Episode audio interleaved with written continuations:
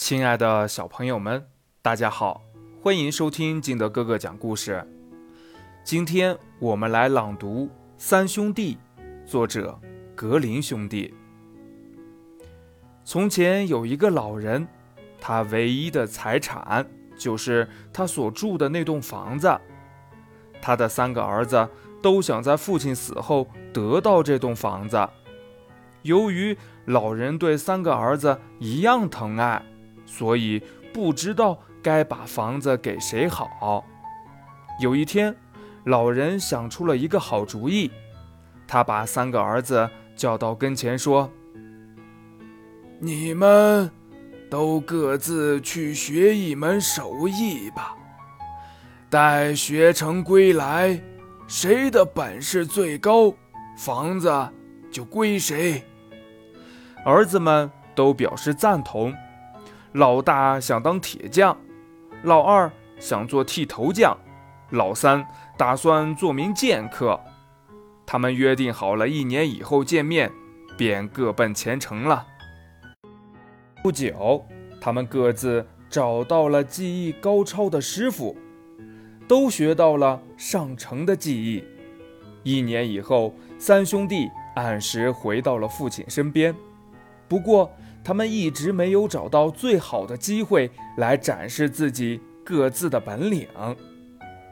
三个人都为这件事而苦恼。有一天，父子四人正坐在田野中聊天儿忽然有一只兔子越过田野，朝他们跑过来。呵呵，现在是我大显身手的时候了！老二大喊着。老二的理发技术很不错。连皇亲国戚都请他修剪须发。只见他拿出脸盆和肥皂，倒了盆肥皂水。待兔子跑近，他边跑边迅速地在兔子身上抹上肥皂泡沫，给他修了个短胡子，而且一点儿也没有把兔子弄痛。你理发的技术真神奇，老人赞道。如果你兄弟的本领不及你，那么这房子就归你了。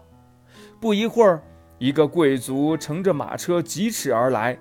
只见老大几步就追上了马车，拿出四块马蹄铁，瞬间就给这匹飞驰的马换了四个崭新的马蹄铁。哦，天哪！你做的和你兄弟一样出色，父亲这下可犯难了。哎，我该把房子给谁呢？这时，天空下起雨来。老三说：“现在该轮到我一展身手了。”只见他拔出剑，不停地在头顶挥舞起来，结果。连一滴水也没有落到他的头上。雨越下越大，后来竟成了倾盆大雨。而老三手中的剑也越舞越快，身上仍没有丝毫雨滴。